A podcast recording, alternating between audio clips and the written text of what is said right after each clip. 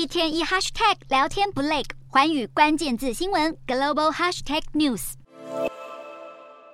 南韩科技巨头三星电子再度校正全球晶圆龙头台积电。三星半导体事业主管庆贵显先是坦诚，三星的四纳米技术落后台积电两年，三纳米制程落后大约一年。但庆贵显发下豪语，表示在台积电进入二纳米制程后将会出现改变，因为客户比较偏好三星的 GAA 技术，三星的先进制程将能在未来五年内超越台积电。但专家认为，台积的先进制程良率稳定度和整体表现都优于三星。台积院研究员暨总监刘佩珍则表示。台积电在全球晶圆代工市场市占率高达百分之五十八点五，大胜三星的百分之十五点八。三星未来想要弯道超车台积电，还有一大段距离。三星不止剑指台积，还瞄准辉达。庆贵显提到，三星记忆体在人工智慧伺服器的开发角色上相当重要，未来能够超越辉达 GPU 的地位。但三星恐怕得先摆平内部问题。工会不满今年调薪幅度低于预期，加上高层拒绝沟通，工会扬言要发动罢工。工会成员有九千人，占三星员工百分之七点四。